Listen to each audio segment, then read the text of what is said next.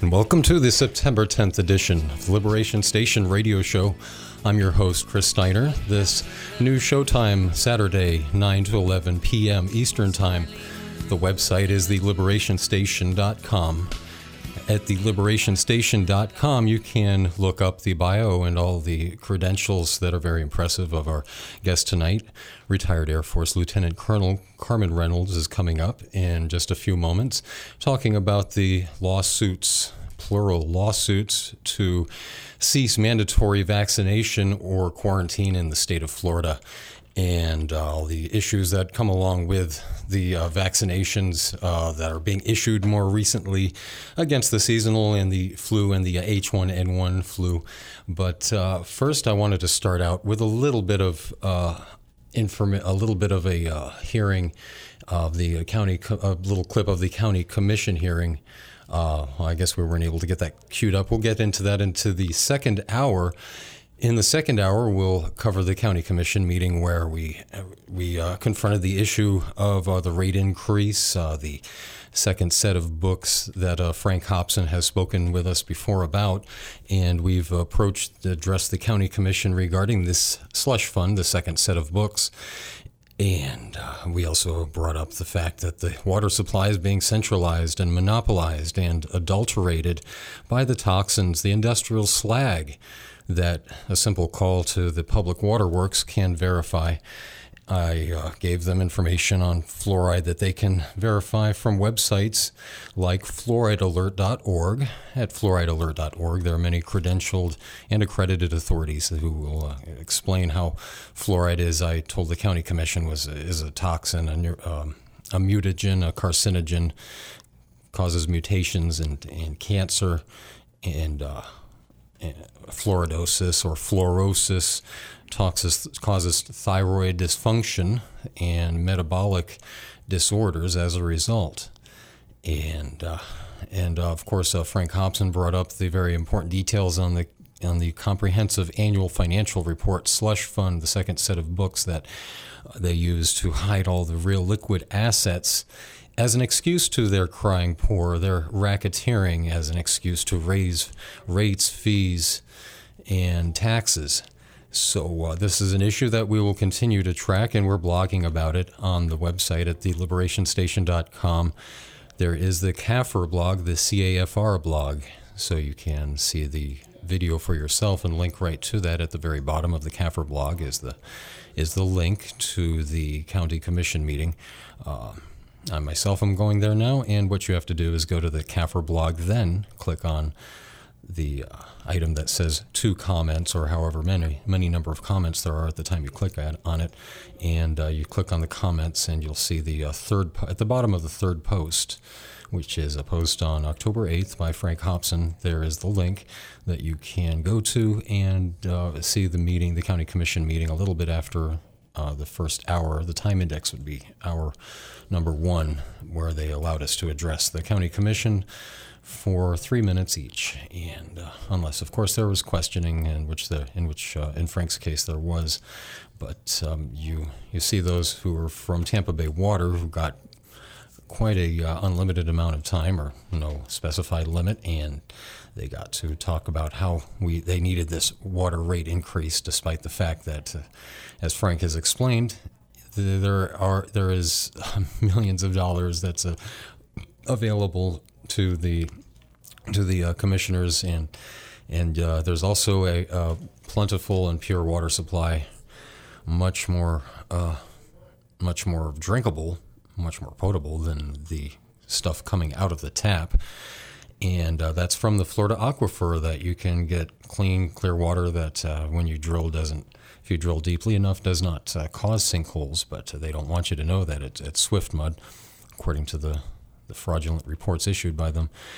We need to get more into that in the future in, in uh, detail. Uh, well, also in the in the uh, next hour, possibly, hopefully, uh, we'll get to a little call. Uh, I'll play a little call that I made to Schnitt.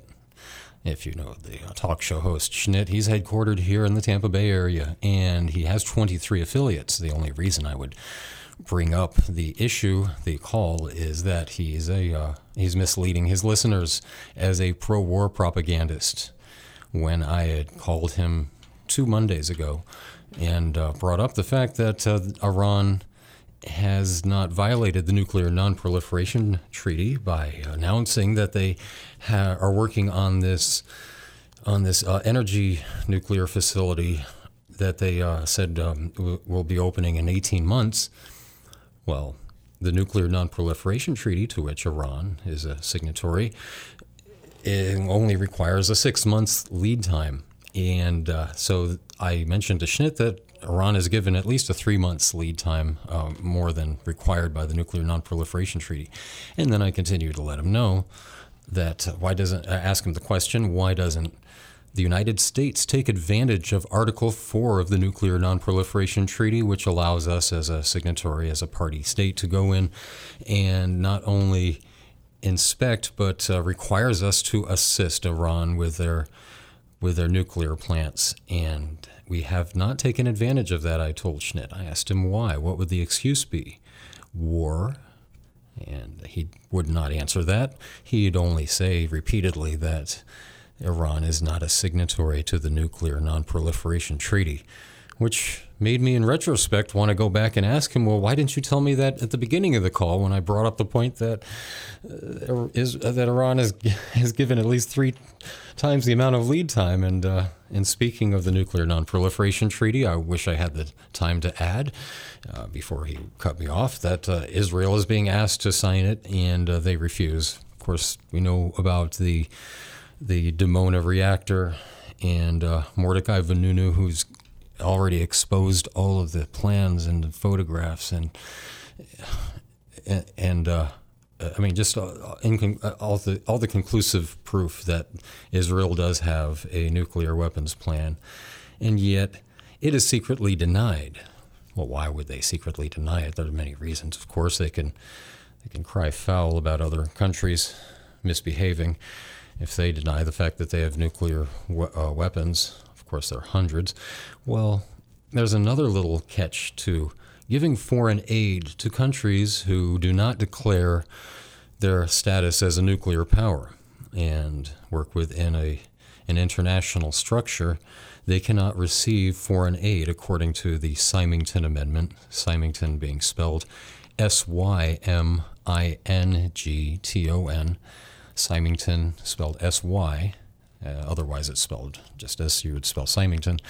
The 19, the Symington Amendment to the 1976 Defense Appropriations Bill, uh, and that re, that uh, prohibits any foreign aid from going to a country that hasn't declared their nuclear power within uh, the structure of a of um, uh, the uh, international regulation, such as the Nuclear Nonproliferation Treaty.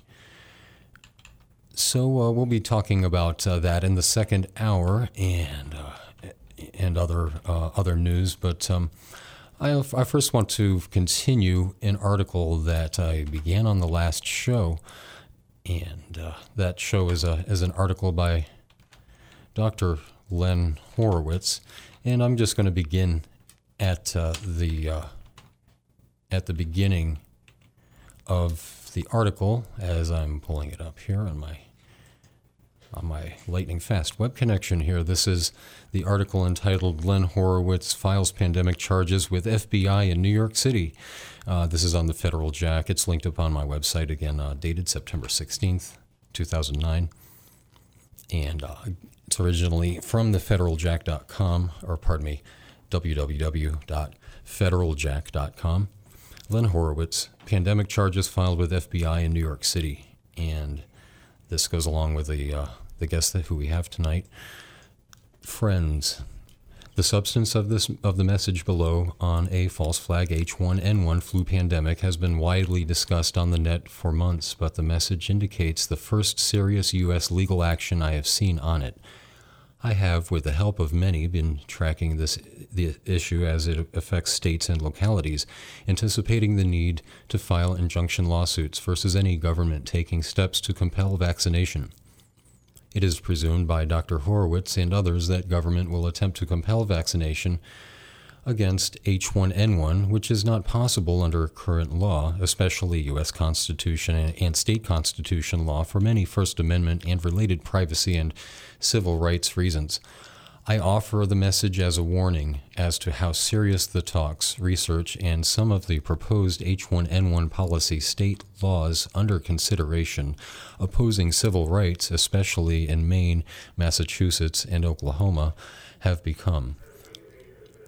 Having read of lawsuits filed against H1N1 in Europe for reasons indicated in the below article, I am convinced that there is considerable reason not to take any so called H1N1 vaccine and to prepare for similar suits in the U.S., which I am prepared to do.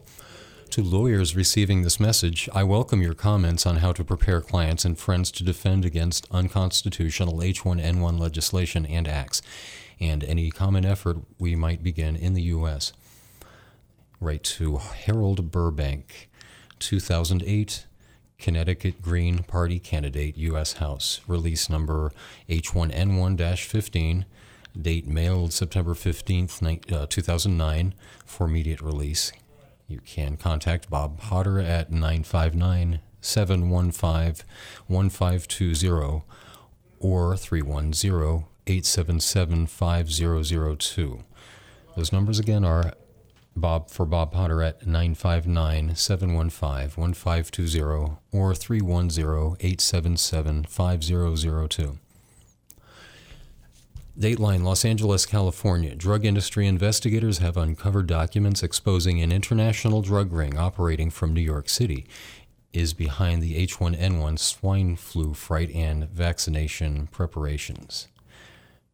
Dr. Leonard G. Horowitz and Sherry Kane, an investigative journalist, have released evidence and legal affidavits that leaders of a private global biotechnology quote unquote trust are behind the pandemic flu, including its origin and alleged prevention via vaccinations. Their documents, being sent by attorneys to the FBI this week, evidence industrialists are operating a crime ring within the quote partnership for New York City end quote or PNYC, and are behind the pandemic's creation, media persuasions, vaccination preparations, and health official promotions. Quote, David Rockefeller's trust that engages several powerful partners on Wall Street, including me- media moguls Rupert Murdoch, Morton Zuckerman, Thomas Glocer, and former chairman of the board of directors of the Federal Reserve Bank of New York, Jerry Speyer, are implicated in advancing global genocide, end quote, Dr. Horowitz wrote to FBI directors. Quote, this partnership controls biotechnology research and development globally Health Commerce internationally is also controlled virtually entirely by this trust that also exercises near complete control over mainstream media to promote propagandize its products and services for the drug cartel's organized crime. This trust, in essence, makes or breaks medical and natural healing markets, primarily through the mass media companies and propaganda it wields for social engineering and market building, end quote, Dr. Horowitz wrote. Among the revelations from the Horowitz Kane research are those linking Larry Silverstein of the Silverstein Properties Incorporated and the 9 11 terrorist attacks to the drug cartel's geopolitical, economic, and population reduction activities. Mr. Silverstein, lesser of the World Trade Center, and who authorized to have Building 7 quote unquote pulled, read detonated, is a chief suspect in the 9 11 truth investigation.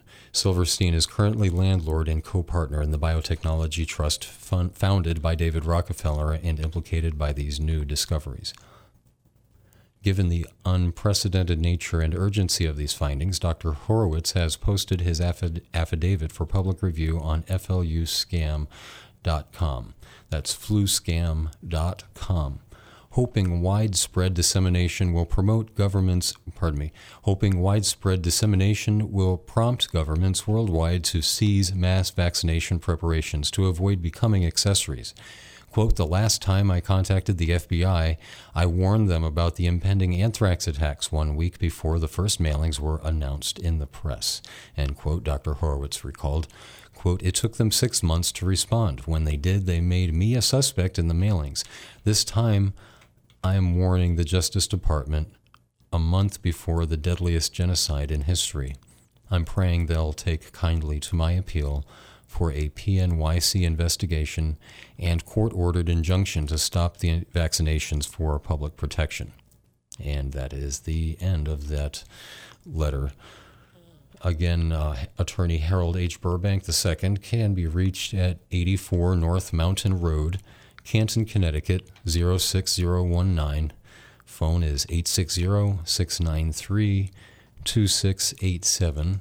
Email address Harold Burbank at comcast.net. That's Harold Burbank at comcast.net.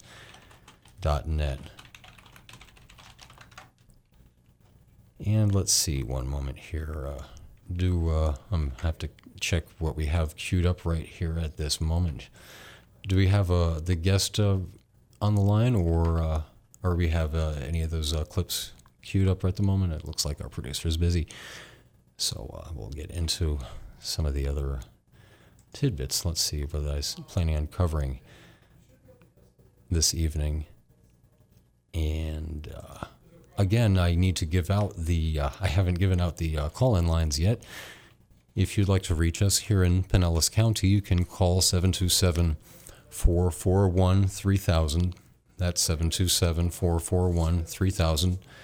Toll free 866 826 1340. That's 866 826 1340. And, and the, uh, that would be, uh, pardon me, that'd be 866 10 1340 and uh, it's a free call on the Alltel uh, on the Alltel line at star 1340 um looks like I uh, I need to uh, make sure that uh, we have a guest here so uh, Lee w- would you happen to have that uh, that clip queued up for the uh, commission meeting I do. It's at um, 113. You want me to just start it sure does that see how it goes? oh sure D- does that uh, does that have the um, does it have Frank starting right there Uh, don't know. Couldn't find. Uh, you want to just go for it? I mean, I've got it at 113. I, I tried to find what you were looking for and couldn't find somebody in an orange shirt, which is. Ah, you said. well, how about Is that uh, what you said? How, how about uh, is there any? Uh, could you go to a little bit of music? Uh, do you have any any bit of uh, my Sure. bumper music ready just for a few seconds, and we'll come right back with that clip, Okay. or we'll see. Uh, we'll see. We'll get our guest on the line. Okay, and the guest. Yeah, All right. Yeah, we'll we'll Well, do either one after I'll you- just a few. We'll play some music and be right back. Right. We'll be right back. Figure out what we're gonna do. all around that dull gray world,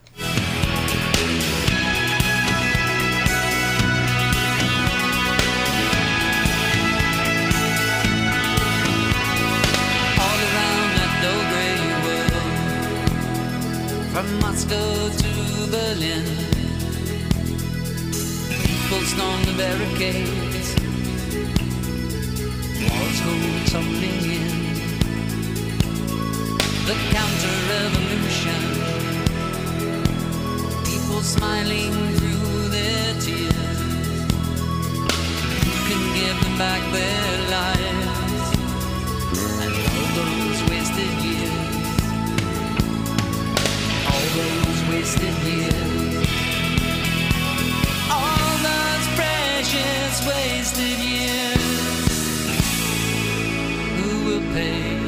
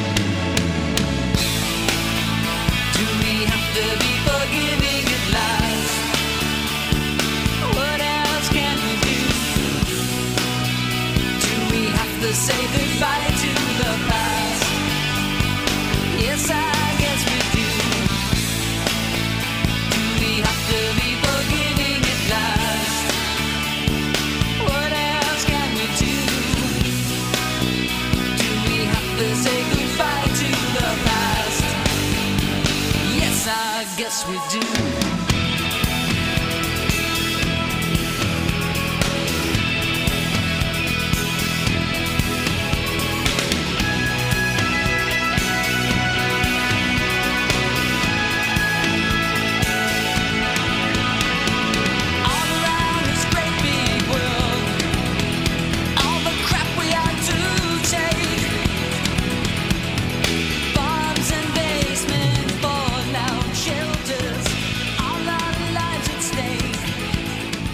And welcome back to Liberation Station. We have our guest on the air, retired Air Force Lieutenant Colonel Carmen Reynolds. Her website is Florida Swine Flu Vaccine Lawsuit.blogspot.com. And you can read there a retired Air Force Lieutenant Colonel has filed a lawsuit seeking a temporary injunction from mandatory vaccination in the state of Florida, declaring that the use of quote, any means necessary, end quote, to subject citizens to mandatory vaccination is unconstitutional, according to the Florida Constitution. Named in the lawsuit are Governor Crist, Attorney General McCollum, and State Surgeon General Ana Viamonte Ros. And uh, and uh, we uh, you can see on uh, liber- theliberationstation.com her her complete bio. She's a radio talk show host, a community activist, freelance writer, a former editor and copy editor, and has quite a, uh, a history in the in the Air Force and in the Marines. And uh, I'm just so proud to have her uh, on, still serving this country and protecting uh, protecting us all. Welcome to the air, retired Air Force Lieutenant Colonel Carmen Reynolds. That is a mouthful, isn't it, Chris? Thank you so much for having me tonight. Uh, when we're in the military, we take an oath to protect and defend the Constitution of the United States against all enemies, foreign and domestic, and we certainly have our hands full now. It uh, it doesn't end just because we fulfill our military commitment. It's it's there till we die, really. And that sense of obligation is, is so strong with you. It's so amazing to hear uh, what you're going through. And and uh, when I first heard you last week on on the Henry Rain Show, it's a local show here in, in Pinellas County um, on 820 uh, on 820 AM, heard from one to three. Uh, I was just uh, you can if you just uh, Google his name, you can uh, check out the interview for yourself. But uh, just to to hear hear yourself going against the system. I'd like to. Can you explain your the status of, of your lawsuit and and your cause of action? Oh, certainly, certainly. Um, I, I filed because uh, I filed because someone has to take a stand. The old uh, adage: uh, if you don't stand for something, you'll fall for anything. Someone's got to draw a line in the sand. And I filed this suit in August. Uh, about the middle of August, I could not find. Uh, it, it takes probably a constitutional attorney or somebody that's really resourceful. Could not find anyone in the northwest part of Florida that really wanted to touch this. Talked to constitutional attorneys in Tallahassee, up in the capital. it's not surprising that they wouldn't want to put their name on the dotted line for this suit to help the plaintiff, uh, because it might jeopardize their future cushy jobs with the state if uh, if something uh, political comes along. If you get my drift. You don't want to rock any boats or disrupt any ju- hurt any judge's feelings, and I understand. Right, right, right. So um, I went, I went ahead and, and filed this by myself, and, and I'll go into some of the details of the case in a minute. But um, I'll just give you some timelines. They immediately uh, filed an, uh, a motion to dismiss the case based on uh, they said a lack of standing that I uh, we're not being faced with mandatory vaccines at this time. No mandate has come down. That it should have been filed in Tallahassee, they say, for venue purposes to make it very convenient for a citizen to be able to redress his or her grievances. And I'm being facetious here. And uh, then number three, uh, they said that uh, I had not stated what the issue was, uh, nor had I uh, stated what uh, what the remedy would be, and gave me 20 days to do something with their motion to dismiss. I then filed an objection to their motion to dismiss and asked if they would consider a joint motion to for to give me some extra time for a continuation to seek counsel. They refused, and we met uh, in court October the first. The state didn't feel it was important enough to even send their attorney, uh, so he talked on the telephone uh, to the judge and was quite. I would say, cantankerous. The judge really didn't appreciate his attitude, and um, I asked for an additional 30 days over and above the initial 30. So the judge, uh, he, he said to the state's attorney, he said, "Now, now let's go over this one more time. Are you telling me that the state does not want to allow a citizen enough?" additional time to seek an attorney to be able to come back before this court and present their case. And he said, Well, Judge, you got it. That's exactly what I'm saying. We need to dismiss this today because we either dismiss it today or we dismiss it down the road. And the judge, uh, the judge was very gracious, and uh, he gave me 60 additional days to try to seek an attorney to help with this case. And really, I feel uh, all citizens' uh, livelihoods are on the line here. We could be in a situation feasibly uh, like the New York healthcare workers, where they are uh, they they're either forced to get a vaccine or or they will be fired. And uh, we're we're not at that juncture yet, but we very well could be. I mean, all of this stuff is happening at the stroke of a pen. On May 1st, Florida was declared to be in a public in a state of public emergency. So the the piece of literature that I have, the actual document says that Governor Crist in concert with other public health officials and Surgeon General Viamonte uh, Ros, did declare that emergency for 60 days. So did you did you even know we were in a state of public health emergency then? Oh no, I, I, I don't know whether it would even make any difference sometimes, but uh, no, I, I didn't know that. Uh, in addition to the, you're saying the World Health Organization uh, emergency wasn't enough for them.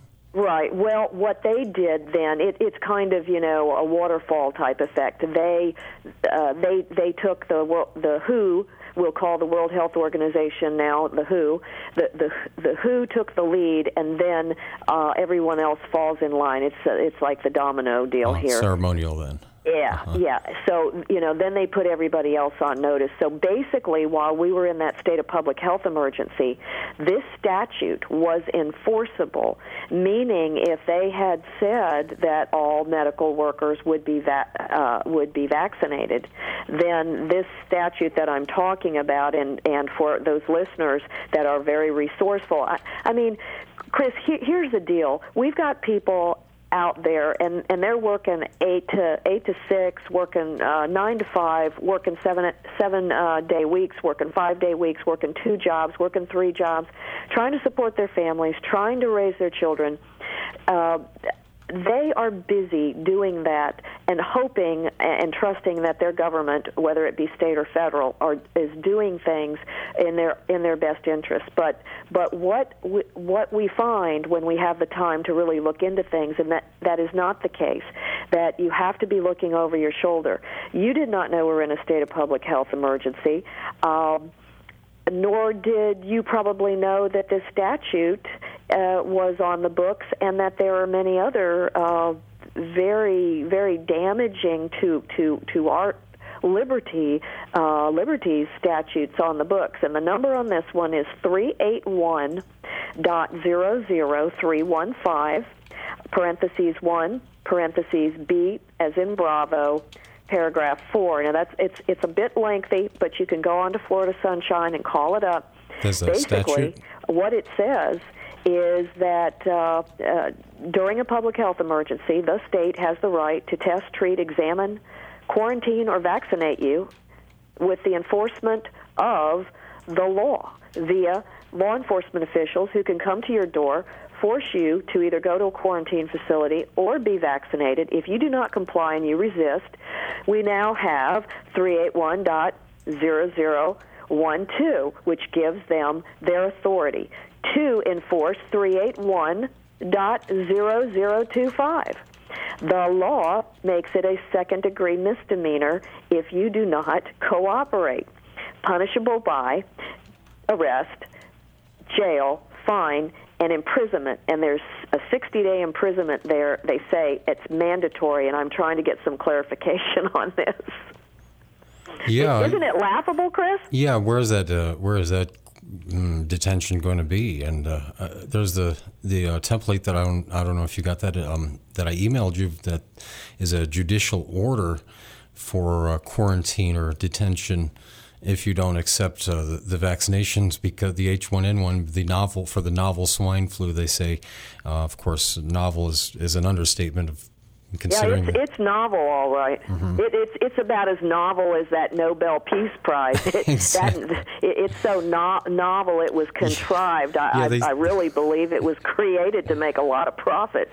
Exactly, it's amazing. It's they they give the peace prize to the Nobel Committee, saying uh, to Obama, saying that they're giving it to him because they hope he will change. because it's, uh, it's like, oh, oh no, well, this, this, this, whole uh, swine flu virus thing need, needs to be changed immediately. Yeah. Uh, interesting that you bring up the uh, quarantine issue because what we didn't talk about was another insidious statute that I found, 381.0015 which the legislature has, the Florida state legislature has given the health department judiciary powers. And in that statute, it's mentioned prima facie, facie evidence, meaning that they have it's almost judge and jury the health department can have its own trial basically uh, irrespective of the courts during these this period of emergency because the way President Bush wrote his executive orders as he was paving the way for all of this uh, exactly. very controlling government that that we see happening. Uh, those executive orders dis- dispense with the Bill of Rights for a period up to six months and actually, uh, uh, what would be the word for Congress? Um, it uh, uh, Congress does not meet. Um, it, the, wor- the word is not expel, but uh, puts puts in abeyance uh, yeah, Congress no in, in is sidelined for that time, and the Bill mm-hmm. of Rights uh, no longer exists. It so takes them out this of is very, very concerning. Basically, when when I spoke with you uh, uh, previously. I called the health department and I knew that there were 38 states that had the Model State Emergency Health Powers Act in effect, very draconian uh, act that wa- these acts were in- implemented in states subsequent to 911. Basically, what happened after 911, there was such an emphasis on protection of the population, and uh, that the population was willing to forego their rights, uh, their rights to privacy, uh, all types of rights, communication, to to believe that they would be safe. So now, you know, now we're having anything short of cavity searches in in the airport, and and and a lot of that, yes, is to protect us. Um, uh, but I did wear a back brace negligently to the airport, and uh, I almost missed my plane because they thought I had explosives strapped to my back because of the magnets, you know, and it it, it, well, it, it, it Al Qaeda's Al Qaeda's enrolled everybody with medical devices these days. Haven't you heard?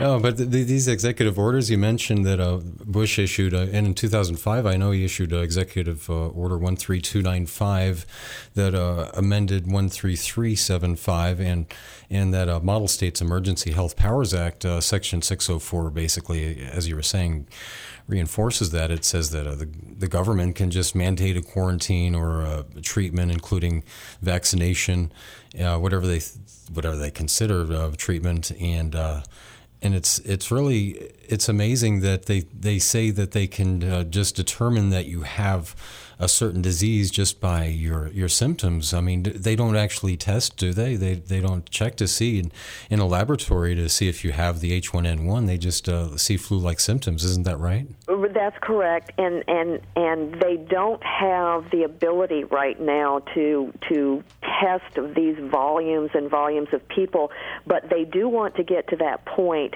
and that is why we are seeing. Uh, that is why we are seeing this RFID uh, chipping technology coming to fruition. Uh, people uh, uh, involved in the Stop Real the Real ID uh, are very concerned about this march toward uh, facial biometric recognition, where you know basically a driver's license will have a, uh, an RFID chip inside of it. It will have your life story. It may even be feasible uh, to uh, for that to be a monetary device, so that there will be no money that that that changes hands. Uh, when when it was announced that the government wants to start using RFID chip technology, and that's been uh, within the last month. The stock on uh, a company called Verichip, V E R I C H I P, just skyrocketed. Uh, and they envision using it for many, many things. Uh, the healthcare bill actually has a section in it that addresses implantable medical devices. Now, right now I'm trying to get some clarification on that, and it, it, it looks like uh, they'll be able to do that with some equipment and uh, to keep track of things. Uh, but but but I look at it futuristically. We know that in Europe, and I believe it is Switzerland, they have developed an RFID technology for pills so that when you ingest a pill, it goes into your body and the level in your body of uh, the saturation of that medication can be read via the RFID chip technology transmitted inside your body, and a monitoring agency can then see if you are taking your medication or if you need a reminder to take your medication. So extrapolate that, Chris. Uh, this is this is 1984. This is Big Brother. This is health care bill, and you're on your mandatory health care insurance plan and you take a blood pressure pill and you're forced to take the pill that's got the RFID chip in it so that they can ensure you're taking your blood pressure medicine. If you don't, you're going to be in trouble or or receive some some type of uh, sanction. Uh, the good part is if you're elderly uh, and and you forget to take your medicine, uh, you will get a reminder. But again, uh, I've got to ask myself what kind of what kind of additives are in that? Is there metal in it? Uh, uh, we're getting an awful lot of metal in our bodies with these vaccines anyway. Uh, mercury, aluminum, uh, the uh, patent for Baxter for their vi- vaccines that I have for uh, 2007. The two Viennese scientists and doctors that uh, are whose names are on this patent. And if you need anything that I have, please let me know. I, I'd I'd love to have a summation of those executive orders you talked about. Uh, mm-hmm. uh, yeah, on, on that particular patent, formaldehyde is written all over it. Formaldehyde and formalin. Um, I found out from a doctor this week that there's also uh, uh, trying to think.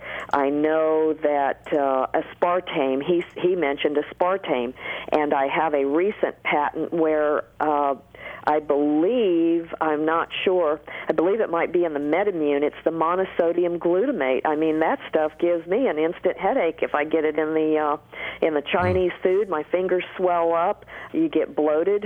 I oh, mean, yeah. would anybody want that in their veins?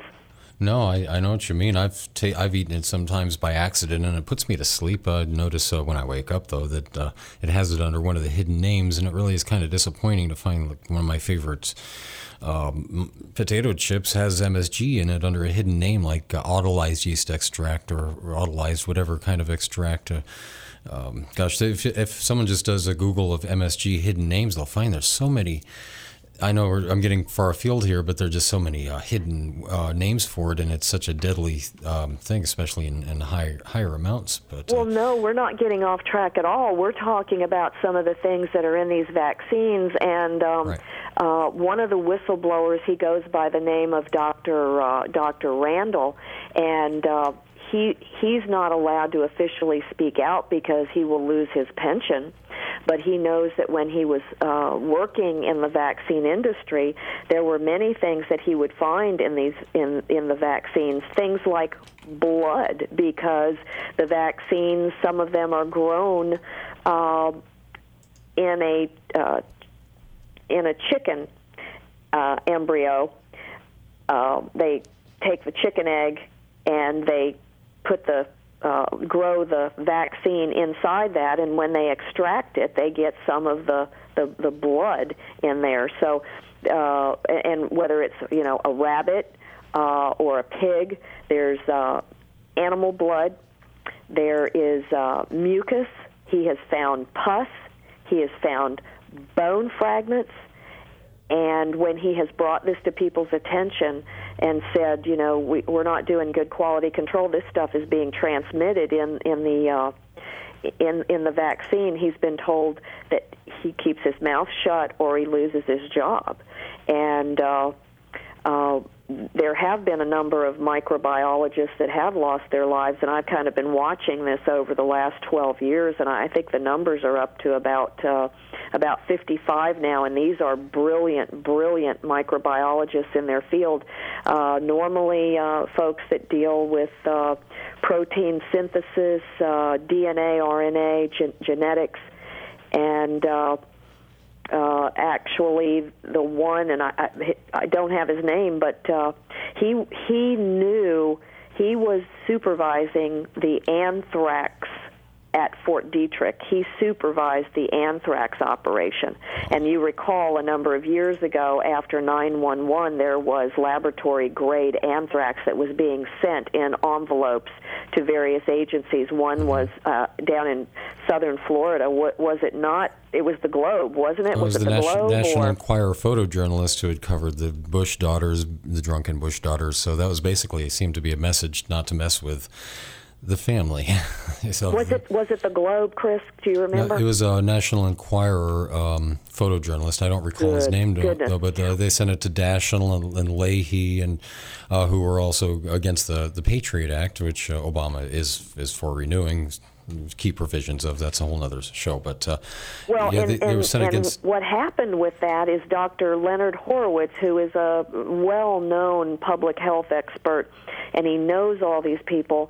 A week before that anthrax started showing up, he actually said that that the powers to be, law enforcement agencies needed to watch um, that there could be an anthrax uh, terrorist act, and it would be it would come from our own soil. It would be uh, it would be they would accuse terrorists of doing it, but it was going to be done internally. He was, I think, aware that uh, some material was missing, and uh, there's no way uh, that anyone could have gotten that stuff. It had to have come from inside uh, Fort Detrick, and that particular microbiologist, he was brilliant. Uh, he ended up disappearing, and uh, oh, he ended of- up one of many. disappearing.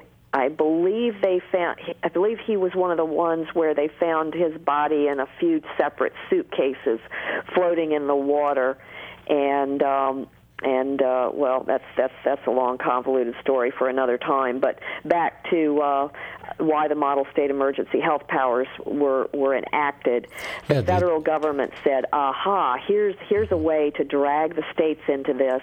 Here's a way to have the states trade their citizens' rights for our control of the states. We will we will offer money for education. We will barter. We, you know, we won't be Indian givers. We're going to barter money for education. That's what we're going to offer, and in return, we want them to sign up for this act uh, to give away their citizens' rights. So that's exactly what happened in 38 states. So I was, I was just pleased as punch to find out from the attorney for Florida's health department when I asked him a straight question on the phone, "Do we have a model state emergency health powers act?" I said because I have not been able to find it. And I said, I know we have one. And he checked back and he, he got back with me. We talked on the phone. He said, Absolutely not. We do not have it. And I said, You're positive. And he said, well, I'm positive. I said, Because that act could kill me. I was nearly killed as a child, a few months old, with my first smallpox vaccine. It got infected for some unknown reason. My arm was so infected, the skin started peeling back from the bone, turned green, gangre- gran- gangrenous, pussy. I, you know, had a horrible, horrible fever. They knew they were going to have to amputate my arm as a minimum and didn't know if I was going to make it. So, hundreds of thousands of units of penicillin later, which I'm sure was just wonderful for my immune system. uh, they succeeded in in uh, resolving the infection, and they saved my arm. Um, it, it's still not a pretty arm. It's uh, you know, deformed. It's got a depression in it. It's got a huge Frankenstein scar across three quarters of it. It uh, back when I was growing up, uh, they they didn't call it bullying. All I know is that they didn't want to play kickball with me because I looked like a monster. but uh, uh, I just learned to wear you know clothes with sleeves on it and cover it up and and uh, you know that type thing. And then in the military for 22 years being a guinea pig with with the vaccines you know uh, they'd stand us up and we'd get five in a row.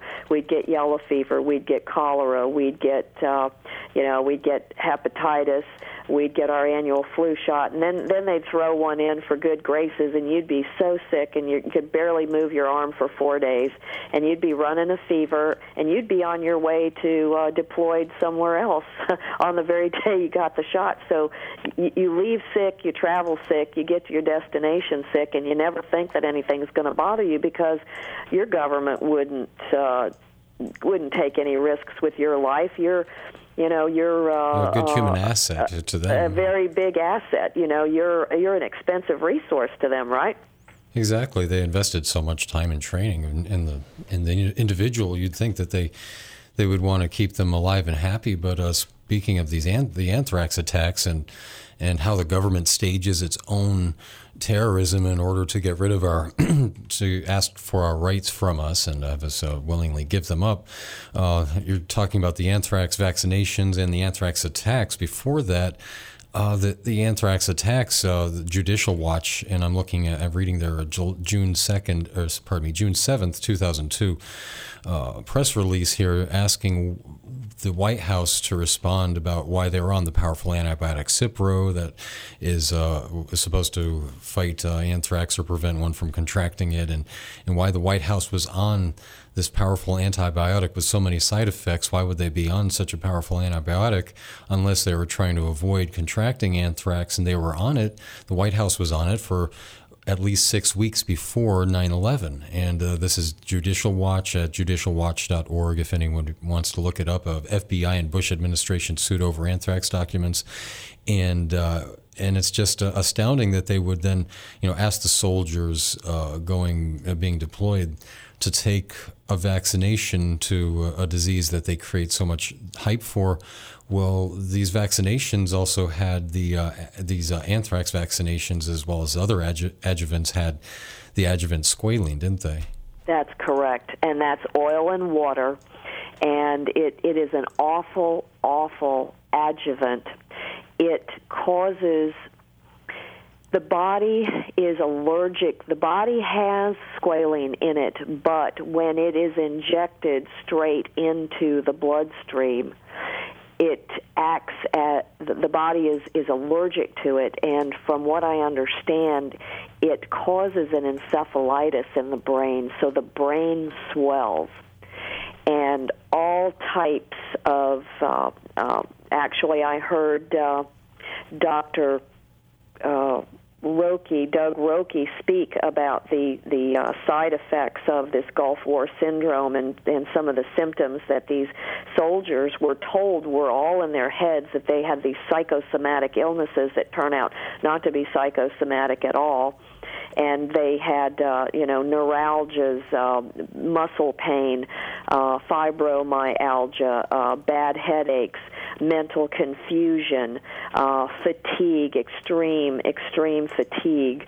Um, uh, some of them ended up with uh, t- a type of Guillain-Barré syndrome, where it was a partial paralysis, and uh, it, it, just a horrible, horrible uh, side effect to the to the uh, adjuvant, and and we don't even know what all the side effects of these things that they're putting in there are. Basically, uh, and that that's that's the nature of of my case. Florida doesn't have the Model State Emergency Health Powers Act, but what they did was they they they have essentially that that act itself. They stripped it, they dissected it, they pulled it apart. They have they have the bona fide act in and they've tucked it away whether they did it you know negligently not purposefully or or, or whether they did it you know, surreptitiously and just stuck it in there in different parts, thinking that nobody would see that. It's it's there, and uh, and when whenever they want to declare another state of public health emergency, and that could be done with an hour's notice, and, and we could be coming up on it here shortly. And they mandate vaccines for any of the populace in the state, then those adjuvants in any of those vaccines, and right now let's let's go through the list of who all's making them. GlaxoSmithKline is coming out of I think that one that's England, isn't it? Isn't it, uh, Chris? Do you know? I'm not quite sure on that.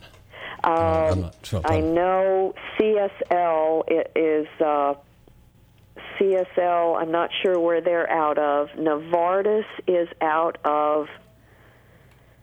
I think Novartis is out of Switzerland. Then we've got MedImmune. That's an American company.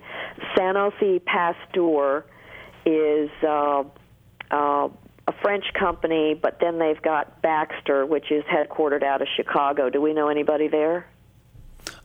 we know of, of, a whole family out of there. yes, there, there, there, there are people in, in, that windy city that actually own uh, owned this this stock um, in Baxter, and uh, uh, I think it was called. Uh, uh, Sanofi, Aventis Sanofi. I'm I'm not sure what the so, exact name of the uh, the stock was, but it was real interesting. Uh, I was reading that when he was a senator in the state of Illinois, it was shortly thereafter when he started talking about the pandemic, uh, the bird flu pandemic and he ended up buying 50,000 shares of that particular stock, asked for billions of dollars to be set aside for planning for a bird flu pandemic. And uh, I put together a 104 page research paper when I started researching this whole issue on vaccines. Is mm-hmm. that well, break time? Oh, uh, yes, Carmen. Uh, yeah, we'll, we'll, we'll, get into that when we get back. Uh, the, the, book, the whole that thought uh, about the book that you wrote, and uh, we have on the on the line with us retired Air Force Lieutenant Colonel Carmen Reynolds. Her website is Florida Swine Flu Vaccine Lawsuit.blogspot.com. And uh, you can reach us here in Pinellas County, 727 441 3000 toll free 866 826 1340. The website is theliberationstation.com, and we'll be right back. See far below the dust of conflict settles on the hill where there was no escape before. As it spreads its wings and soars up to another level, it brings the ice of prophecies of war.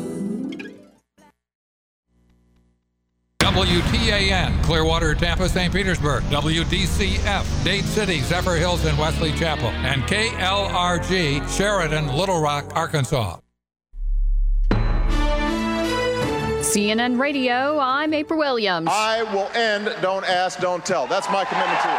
President Obama speaking at the Human Rights Campaign dinner in D.C. tonight. I think it's important to remember that there is not a single issue that my administration deals with on a daily basis that does not touch on the lives of the LGBT community. A spokesman for the Human Rights Campaign calls it a historic speech. It was simply a historic night, and I think the, everyone in that room, all 3,000 people at a sold out crowd of the LGBT community, felt the full embrace and commitment of the President of the United States. Brad Luna with the Human Rights Campaign. Members of a Muslim community in New York rallied today arguing they're victims of profiling after the arrest of terror suspect Najibullah Zazi. CNN's Susan Candiotti reports they feel targeted by law enforcement. People who are saying they are tired of the round the clock surveillance that has been going on in many parts of this neighborhood saying that people are being unfairly targeted and that it has also adversely impacted the number of people who have been going to mosques in this Queens neighborhood of Flushing. This woman says her community should not be singled out just because Zazi is a terror suspect. It's that an entire community and people and religion should not be profiled or characterized as terrorists because of certain investigations. Zazi is accused of planning an attack in New York on the anniversary of September 11th. The Dodgers finished their sweep of the Cardinals with a 5 to 1 win tonight. This ball club has worked hard. They uh, they learned a lot last year. Uh, and they, they really care for each other, which I think is necessary on a, on a team that uh, gets this far. Dodgers coach Joe Torre. LA moves on to the National League Championship Series. The most trusted name in news. This is CNN Radio.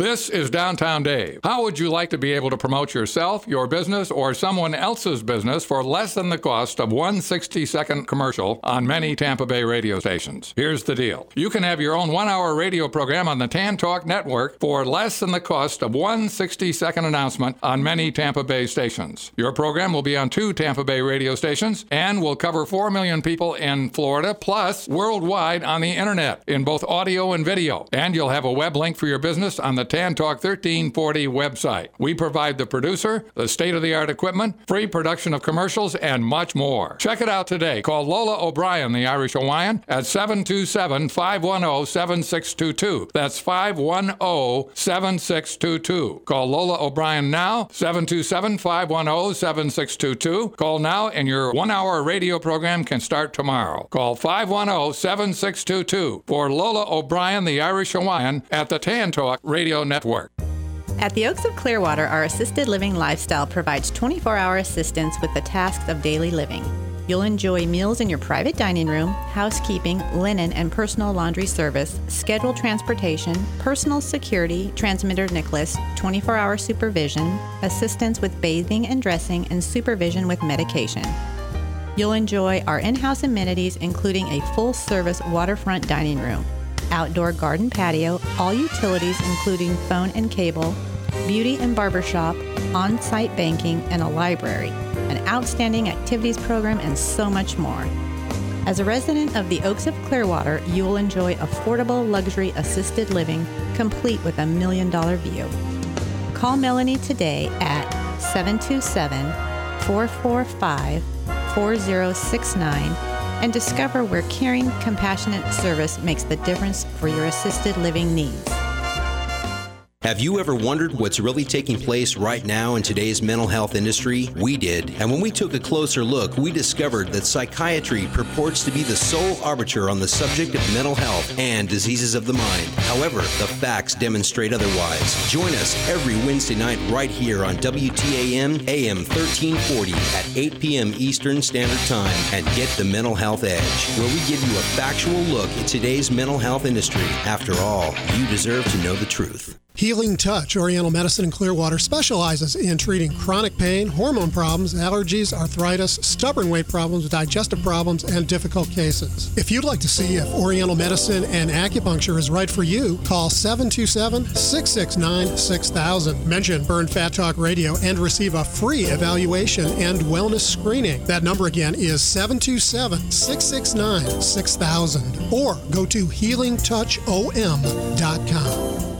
This is Wayne Walton with the RedPillRadio.com. Our constitutional republic is under attack by globalist central bankers. During the Katrina tragedy, U.S. citizens were subjected to a gun roundup and a blockade of New Orleans. Unalienable rights given by God were suspended by the globalist George Bush. Oath Keepers is an association of currently serving military veterans and peace officers who will fulfill their oath to the Constitution against all enemies, foreign and domestic. Go to oathkeepers.org to reaffirm your oath to the Constitution, not to tyrants. The Federal Reserve is the private banking cartel which is in charge of the U.S. monetary system. Listen to Thomas Jefferson as he gives a warning of what this institution will give to the United States of America. If the American people ever allow private banks to control the issue of their currency, first by inflation, then by deflation, the banks, which grow up and around them, will deprive the people of all of their property until their children wake up homeless on the continent their fathers conquered. Listen weekdays 9 to 10 for more details. Love automobiles? Then join the Maximum Motoring Show with Jim Grady and Stu White every Wednesday morning at 9 a.m. following IMUS. Past guests include some of the biggest names in automotive journalism, like Brock Yates, automotive journalist and screenwriter of Cannonball Run, David E. Davis, former editor of Car and Driver magazine and founder of Automobile magazine, TV personality and premier exotic car restorer Wayne Carini from Chasing Classic Cars. Don't forget, catch Jim and Stu on the Maximum Motoring Show every Wednesday morning at 9. Can surrender without a prayer, but never really pray. Pray without surrender. You can fight, fight without ever winning, but never ever win. Win without a fight.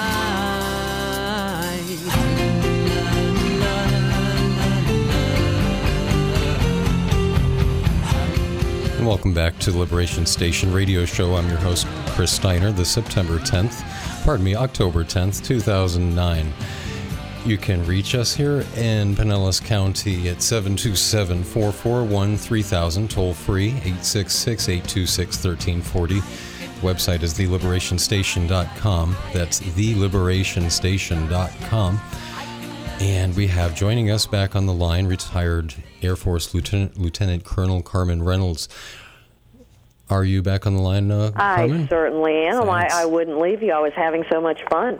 I appreciate your joining us, and I, I should have asked you to join in just a few more minutes if you have it. Uh, Oh, oh, certainly, certainly. I, I would love Thank to. you. And uh, I wanted to give out your website again, and uh, that's uh, Florida Swine Flu Vaccine Lawsuit.blogspot.com.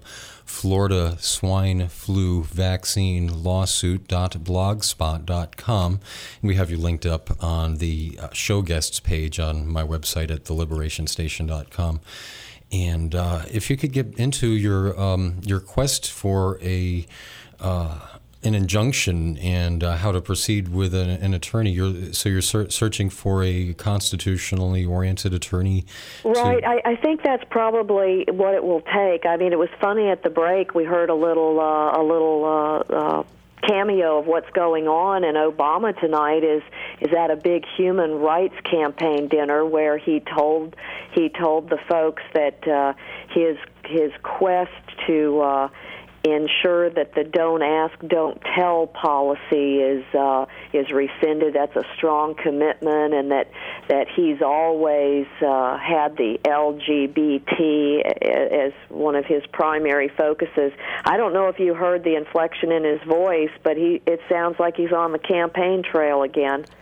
And uh, you know, making making critical issues. commitments that he can't that he can't keep. But you know, what- the message I got was, if human rights is so important, why are they pushing this darn swine flu shot? Uh, uh, the, the real motivation here, Chris, uh, my assessment again.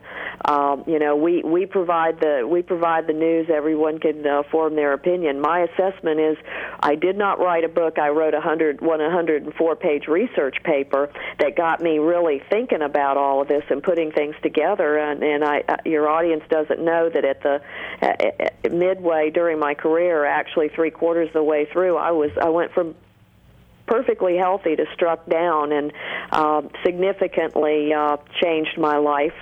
Uh, neck brace, arm braces, dragging my leg, could not barely use my right hand, could not cut my meat, difficulty writing. Even now, I basically use the computer a lot, cannot wrap my hand around a pen unless it's huge and thick. So I have an, an autoimmune uh, disorder, uh, which is possibly associated with the vaccines I was exposed to um, as as a military member. So and your vaccine, um, if vaccine nothing else comes from this lawsuit, number one, I hope it's an awareness of the people in Florida what their their their own state government is capable of doing, and how very important our freedoms, our rights, and our liberties are, and and we must draw the line in the sand. Number one, be aware of our surroundings, and number two, not capitulate to this type of behavior. And, and I, I'm wanting other people in other states to do the same thing, and and file a t- temporary injunction. Use, you know, use my case as an example if they want to. A uh, uh, a uh, boilerplate, if you will. Uh, and and do that because it sends a message to the state. Now, if they declare another state emergency, and they decide that, uh, in fact, someone contacted me today. They they they have a very strong feeling that they are going to be told they're not going to be able to come on the base and work with their contract workers unless they receive uh, mandatory vaccinations. That's the feeling that they are getting. Another group uh, is saying that uh, they're healthcare workers in Florida and that they have been. Uh, str- it's been strongly suggested by their employee employer that they get these. Yeah, Uh, yeah, I'm hearing that. That uh, I heard Alex Jones mentioning that, and from various other articles seems to jive that that the medical work, the healthcare workers, emergency response or emergency workers, the, the firefighters are are being told either you uh, you you get the vaccination or you lose your job, or we would like you uh, to get this vaccination within a certain number to 60, 90 days, or else you'll lose your job.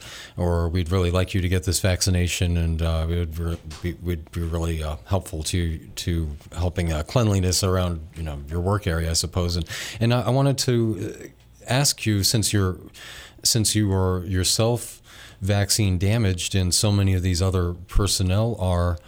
Uh, is it? I've, I've heard the talk show host Joyce Riley say that you can wear a bracelet, a, a, a medical bracelet, saying that you've been vaccine damaged. And uh, is that even an excuse? I mean, it, it, maybe religious exemption is an excuse, No, but no, it, not in the state of Florida. That statute, 381.00315, gives no option for religion, conscience, or medical considerations. It is airtight. It is on its face totally unconstitutional. Retired federal judge Andrew Napolitano was interviewed on Fox News, and they were discussing the draconian legislation that I would just outright, I, I will just say outright, totally, totally fascist ignoramuses in Massachusetts initiated this on their citizens. My gosh, they started this just recently and and initiated this. It, they uh, uh, uh, coupled it with a martial law. Uh, uh, provision also. This is a new bill. It's passed through their, their House, their Senate, and it's sitting on their Massachusetts governor's desk. And it even authorizes them to come in and take over your home, decontaminate your home, uh, take tests in your home to determine, you know, what condition your home is in. It allows them to separate your children from you, take your children physically over the objections of the parents, and mandatorily vaccinate your children. Have you ever heard of anything like this in your life? oh yes, but not in this country. It's been in Nazi Germany. It sounds like a great idea to split up the family into separate uh, camp, concentration camps, and the excuse, of course, is medical or is some health emergency. There you go. And you wondered where they'd put everybody. Well, hey, we've got we've got one of our own right here in the state of Florida, former judge who was uh, uh, convicted of a felony, but oh, he's back in the House now representing Florida. Let's call him Alcee Hastings, and he submitted Bill 645 to create another huge emergency center in the state of Florida to facilitate for emergencies like hurricanes. Or how about mandatory quarantine areas? Yeah, and, and those are those are going up around the country. Also, It- it's ama- uh, well, FEMA is working on this under the pretext of continuity of government.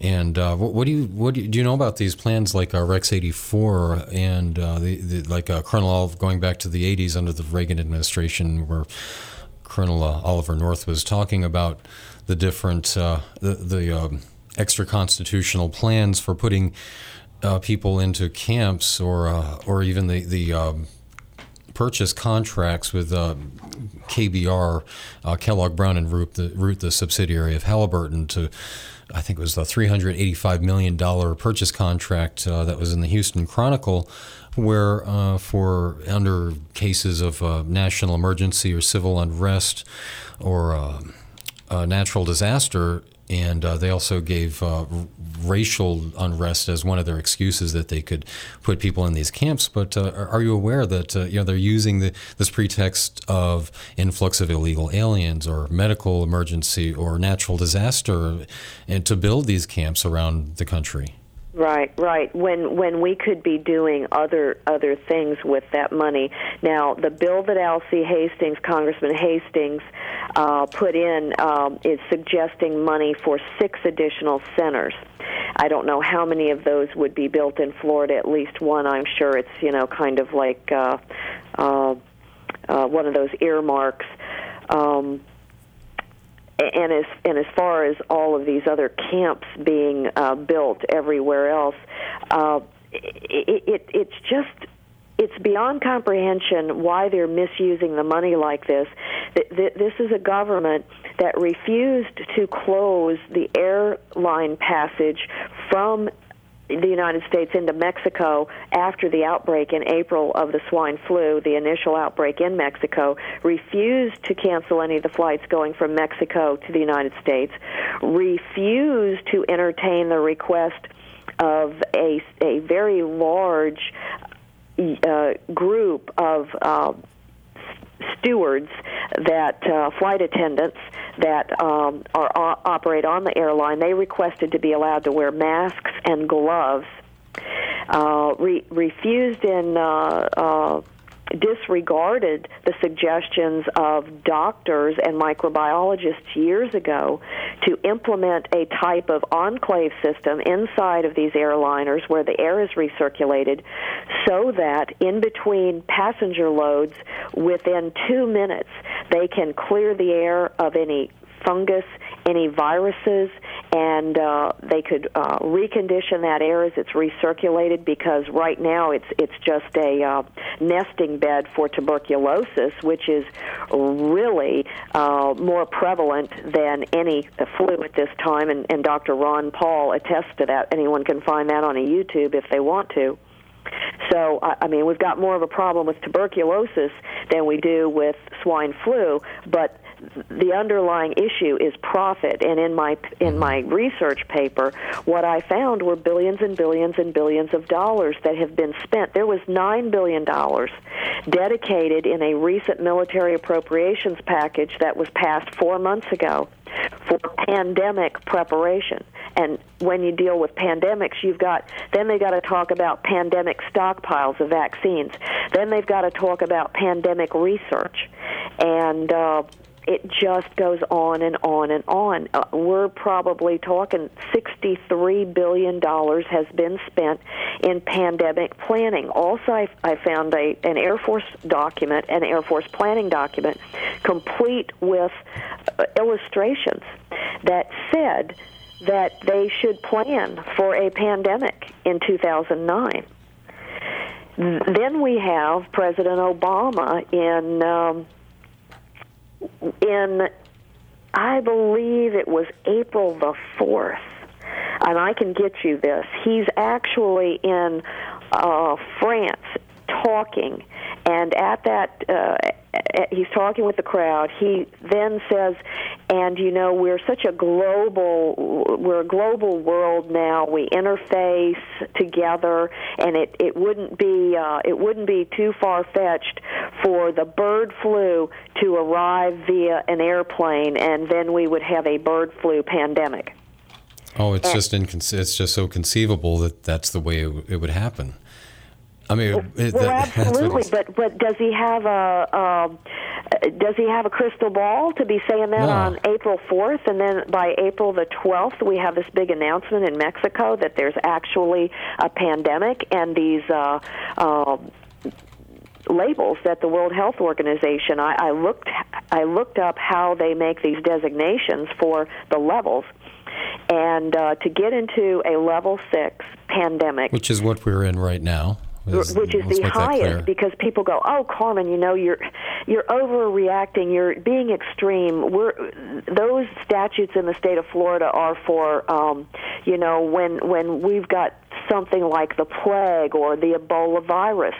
Well, the plague virus, the microbiologist that was working on a vaccine for it at the University of Chicago Medical Center. Um, it might have been wait i think it was the university of illinois medical center. Three weeks ago he was uh, rushed to the hospital because he wasn't feeling well. Well he died from the plague. Did he die because he made a mistake and exposed himself to the plague that he was trying to devise a vaccine for? What was he offed because he knew of something that he would have got released and and didn't no one wanted him to know about? Did somebody take the plague? Are they getting ready to release it? I mean you just got to ask yourself and now he's just another one on the list of dead microbiologists. Why why why? And I, and it did come to me. The name of the one I was telling you about that was the head honcho supervisor and and uh, word has it through uh, credible sources that he was about to blow the whistle on some other information he had. His last name was Wiley. So if anybody wants to check him out, uh, Dr. Wiley, W I L E Y, he uh, used to work at Fort Detrick, very, uh, very well known microbiologist his body ended up in a forensics laboratory in Louisiana at the same place where uh, the body of the lady who facilitated the driver's licenses uh, for the 11 terrorists that were involved in the, the four planes during 911. That they were both there for detailed autopsies. Well, it just so happened that that building ended up loaded with bombs. Bombs were set uh, on that building to be detonated to destroy any evidence to be recovered from those from from the autopsies on those bodies. However, somebody found out about them and uh, they were able to get the bombs out of the building. But uh, you got to ask yourself, what were they hiding? hmm. Well, we know there were bombs in the building. Definitely, uh, for, it was reported on the news at the Alfred P. Murrah building in '94. There were undetonated bombs, so uh, that would have been Fort Detrick. That would have been quite a bit, quite a huge inside job, uh, and this was at the uh, this was at the facility in Louisiana that was oh. a forensics laboratory where they do uh, very detailed autopsies for high level cases, oh, and uh, both of those bodies were getting ready to in- be incinerated, but uh, uh, that that uh, effort was thwarted. Oh, I was gonna say, okay, that sounds like a little less security than Fort Detrick. So, right, yeah, the, right. we have all these cases. Uh, in, in in case anyone wants to look into the microbiologists, the scores of microbiologists who have been offed under highly suspicious circumstances or uh, end up dead somewhere somehow uh, or suicided. And uh, it's it's kind of strange that it's happening at, at this time in our history when we're being introduced to so many virulence or pathogens that uh, we're being warned about. And, and, getting back to the airplane issue, flying in an airplane, uh, I think that they ought to. In, in such a enclosed, recirculated uh, circumstance, they ought to ionize the air at least, and and there are the, these personal air ionizers that one can can buy. I've bought one myself, uh, just for just for travel. It's nice to have uh, good, fresh ozone uh, wherever I go. But uh, I've re- read these testimonials that people who travel a lot they get a lot fewer um, infections, a, a, lot fewer colds when they when they uh, have these have when they have these or they wear these uh, air ionizers. So I, I wish that they would ionize uh, air, the airplanes. It really isn't a high tech thing. All it takes is an electrical arc or ultraviolet light to convert oxygen into ozone, and uh, they don't need any oxygen tanks. They just use the ambient oxygen that will be turned into ozone, and and uh, at the same time neutralize uh, all the toxins and, and pathogens in the air. I mean, I've gone to. I don't see how they can offer such a, a such fresh air in certain bars where there's smoking going on, and you can't tell that, that there's any smoking at all except for seeing it because there's so much ozone permeating the air, and, and, they could do the same thing in planes just for the sake of our, our health. And no, but they they prefer to build these these facilities, and, and for people that are that are questioning this, you know, um, my objectives are number one, I, I I really need to, to to identify an attorney to help me on this case because I don't feel it's just a personal thing with me. I, I think that this all citizens in Florida have an issue uh, at stake here. And uh, yes, I think the attorney should be pro bono. I, I think that his children and his grandchildren stand to benefit from this. Uh, and, and if people say, well, they trust the government, I just want to run down some real facts. This week, the government released a study that uh, it used to be in the 80s, uh, only one in 10,000 children showed up with autism. Then in 1989, the uh, National Vaccine Program doubled the number of vaccines for children from birth to the first grade. It went from 10 to 24. Uh, after that period in 1989, the statistic for children started going uh, going up. In other words, it went from 1 in 10,000 to 1991, it went to 1 in 2,500. Then, the la- in the last number of years, the statistic is 1 in every 150 children will have autism. And this week, the new study, which is mentioned in the J- October issue of the uh, magazine Pediatrics, states that 1 in every 91 children will now have autism. And um, uh, the University of Pittsburgh Medical Center now says that 25,000 times more mercury than is considered safe will be in the swine flu vaccine and will uh, and, and you know this is potentially damaging to uh, to millions of children. There's a doctor out there, uh, Dr. Ver Stratton. He's an epidemiologist, and uh, another Dr. Johnston, first name Richard. He's an immunologist, and they are saying that the mercury in the vaccines, and another name for the mercury is thimerosal. It turns into ethyl mercury in the body, and it they are saying that this was the cause of the huge increase in cases of autism. Uh, there's a doctor out there, uh, Rashid, Rashid Buttar, B-U-T-T-A-R, and he's doing this innovative new treatment with autistic children, removing mercury and metals from the body, and then their autistic symptoms are decreasing. So, and let's you know, get we, into that. Uh, we've either got complete denial or there's some complicity going on here.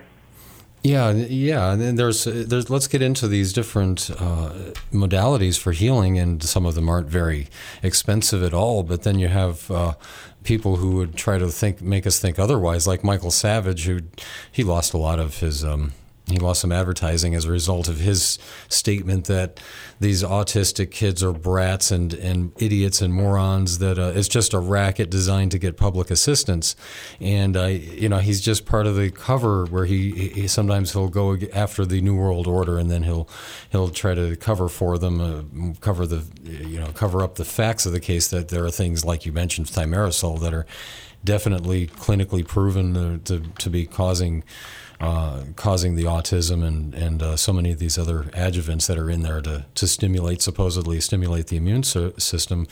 Um, we have a call on the line here. Uh, let me give out the numbers and we'll take your call. Uh, the number in Pinellas is 727 441 3000. Toll free 866 826 1340. That's 866 TAN 1340 and uh, we're speaking with retired Air Force Lieutenant Colonel Carmen Reynolds. On the line, we have uh, Mia calling. Is Mia on the line? I'm here, Chris. Hi, Mia. How are you? I'm doing great. Good. Hi, Carmen. I bet Mia is refused the vaccine.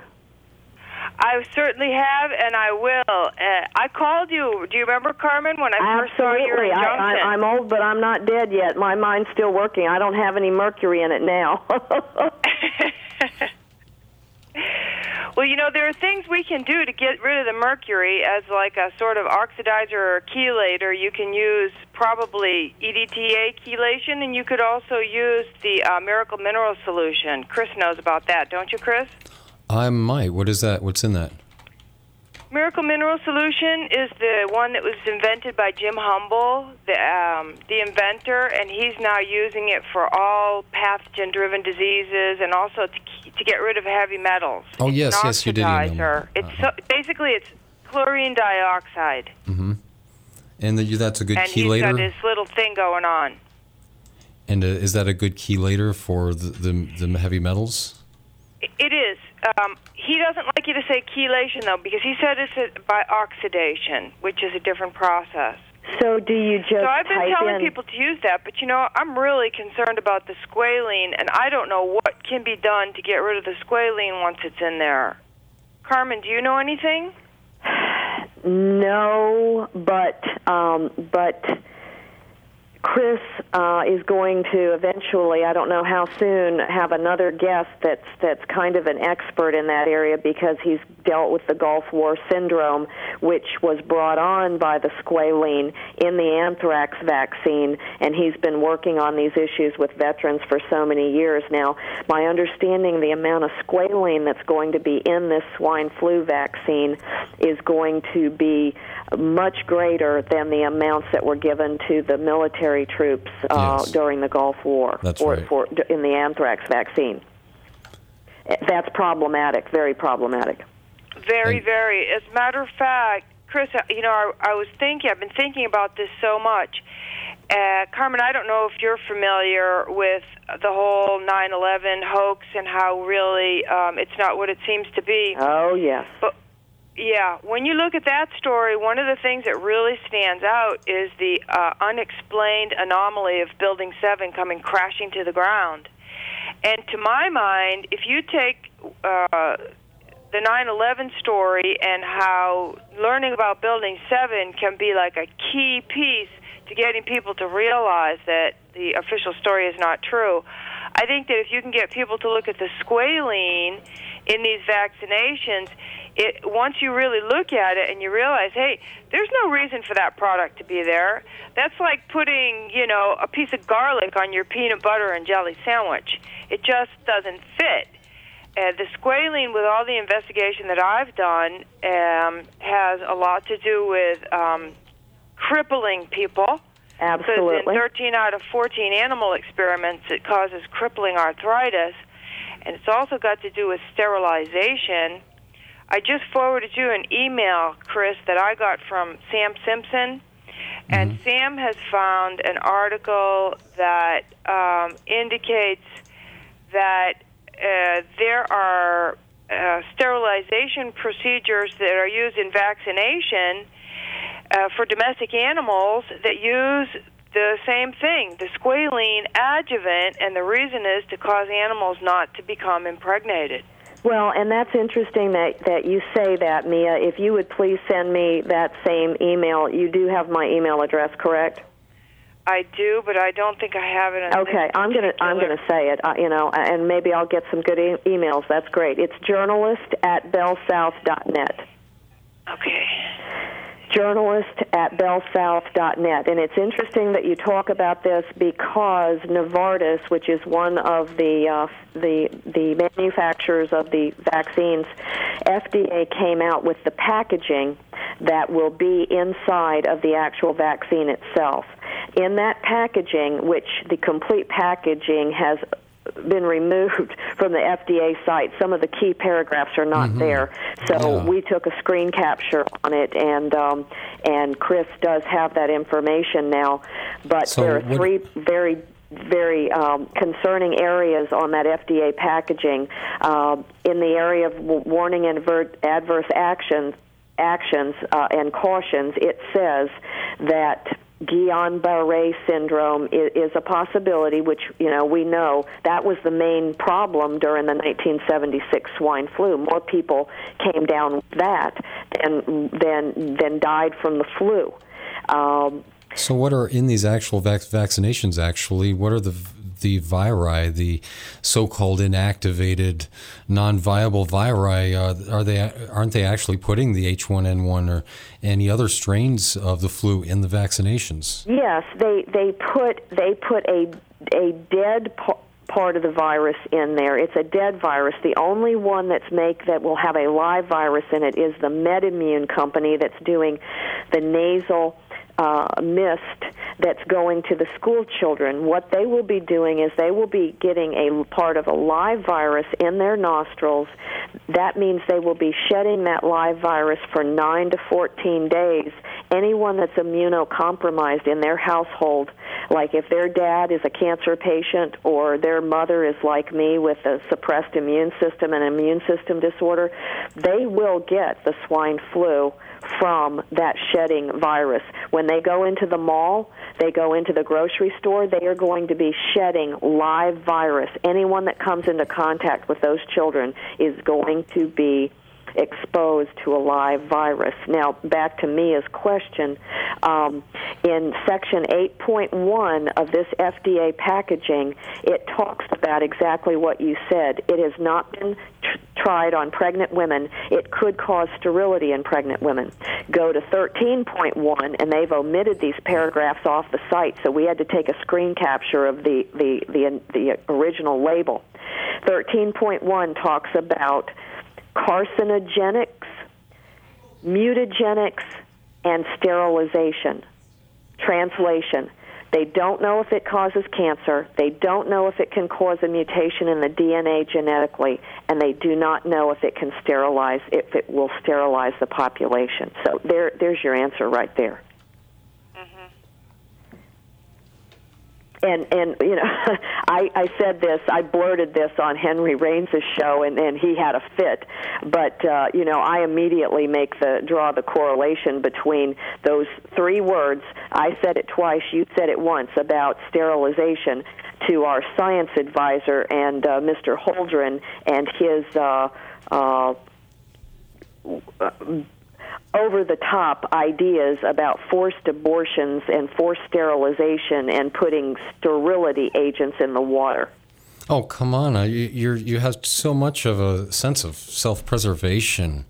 I don't understand. Oh, I'm into conspiracy theory, aren't I? oh yeah, yeah. Oh my God. Well, you can mention his name as as much as you like because we've talked about him in the past before here. Where you were right talking about talking. Uh, Mia was bringing up the the sterilants and um, all well everybody knows about uh, how these different agents are sterilants. Well, that's what John Holdren, the the science czar, who was who was uh, confirmed unanimously by our slimy Senate, uh, it, was uh, appointed science and, and, technology czar, and he's written in his 1977 book Eco Science, or in his that he's co-written with uh, Jane and Paul Ehrlich, and uh, of course he reiterated in '96 the fact that he thinks it would be, be, it'd be a great idea to put contraceptives, implant contraceptives in people that would be removed only by permission of the government, and I call that breeding by permission of the fatherland rather Hitlerian, and uh, putting sterilants in the in the uh, food and water and air and all these other issues that he writes about the the problems, the ethical questions of, well, we can't give out, uh, we can't dispense or administer things that are that are would kill or be harmful. Well, obviously they don't have such concerns, but uh, the idea of of uh, controlling the population is out there and and so widely accepted that even our own, like I say, slimy Senate uh, confirmed him unanimously. So uh, it, it, yeah, he's he's one of the eugenicists in this administration, and there are many more. But uh, you know, you could go to uh, uh, Dr. Ezekiel Emanuel, who's who's basically uh, masterminding, orchestrating the White House insurance reform, healthcare reform policy. But that's a, that's a whole other show. That, but it's extremely important to understand that these are people who are writing our death warrant every day by their actions and uh, they're implementing these these policies that are that are top down policies quite clearly. And uh, and if you could also talk about Carmen the idea that maybe some doctors uh, have have theorized, contemplating that the H1N1 might be a binary or a trinary weapon. That uh, this is the first shot in a one-two punch. Uh, the second or third or however many it might take would be the kill shot eventually down the road. You- right, right. And before we go on to that, I, I think it's too important to let slide that it, it could be a whole a whole show. De- uh, dedicated to that, and, and that is the, the death wish uh, for the population. And there's an individual who has the background on all of this. He's a historian, and uh, and I, I can shoot you some information on it. But but I, uh, for your listening audience, Anton Chaitkin, C H A I T K I N, knows the truth about what is being uh, what is being uh, announced to AARP and our HMOs. The person in charge of the eugenics program in Britain, his name is Stevens, has been working in the United States for 18 months now, Chris. Um, this this is this is dark. This is sinister, and this is a this is a story you need to break to your listeners. I mean, this is something that they need to know. And and I will just tell you, I have in front of me. Um, uh, Ezekiel, Dr. Ezekiel Man, Emanuel, one of his cons- uh, uh, colleagues, Margaret Pabst Battin, B A T T I N. She has no medical degree, but she works with the Hastings Institute, which is a cover uh, a cover organization for for eugenics, and she and he wrote a paper together. Uh, what are the potential cost savings from legalizing physician assisted suicide? But it gets worse. She's got a lot of writings here, and they they are definitely into making sure that that that we do not continue. And uh, this last one that she has written is so is so uh, so dubious. Um, age rationing and the just distribution of health care, is there a duty to die? And uh, if you do anything for your listeners, they, they've got to hear the story that this guy's been brought to the United States to halt medical care, to to refuse medical care, and there's also an old Clinton guy right now. He's being quoted on Prison, Prison Planet, uh, www.infowars. They've got him up there on a YouTube, and he basically says that. Uh, Oh, Robert that Reich. We should die. We should die. We shouldn't live long. Uh, is that what you the uh, clip you sent me of uh, Robert Reich saying that we ought to have grandparents or old people die on a certain day, have a certain holiday for eugenics? I suppose. Is, That's that exactly it. That's exactly it. No new innovative, uh, life saving procedures, medical devices, anything. We just eh, we we take it for granted that we may live as long as our parents did, but no longer. That everyone has an obligation to die and not extend life whatsoever. And this the, this is the mindset of what is going on. It, it's really got to stop.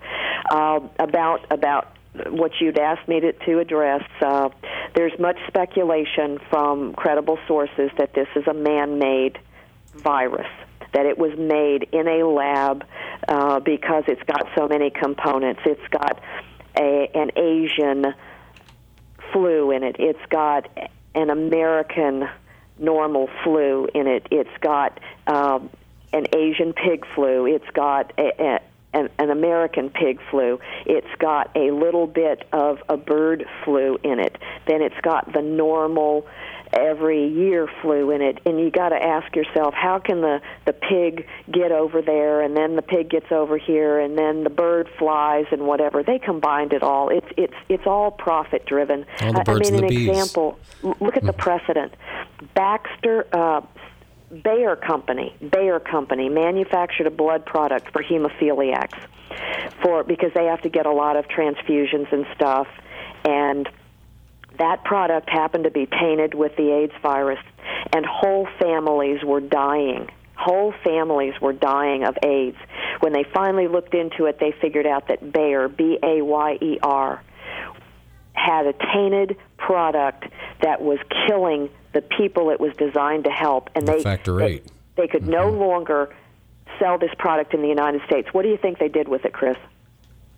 Oh, they pushed it overseas. Yeah, they took it to Asia and they took the Chinese hemophiliacs and started killing the hemophiliacs that were taking the blood product and the heme- hemophiliacs families.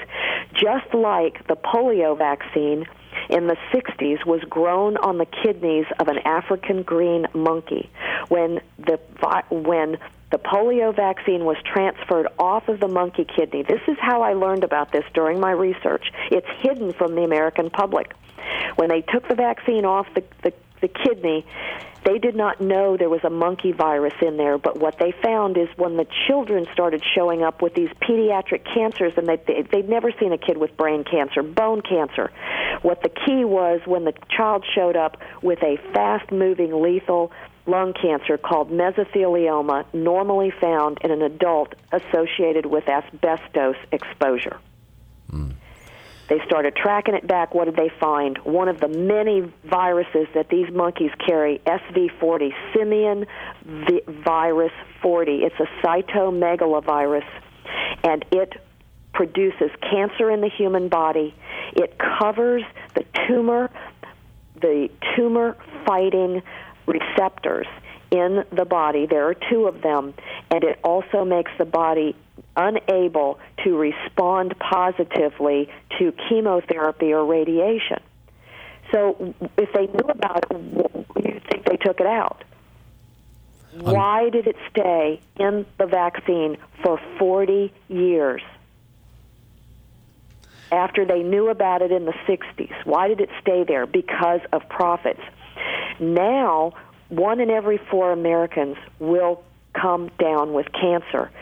And what they also found was that once they got it in the vaccine, if they did not get the cancer, if an adult didn't get the cancer, say your dad didn't get cancer, Chris, but he had it in his seminal fluid, it was in his body.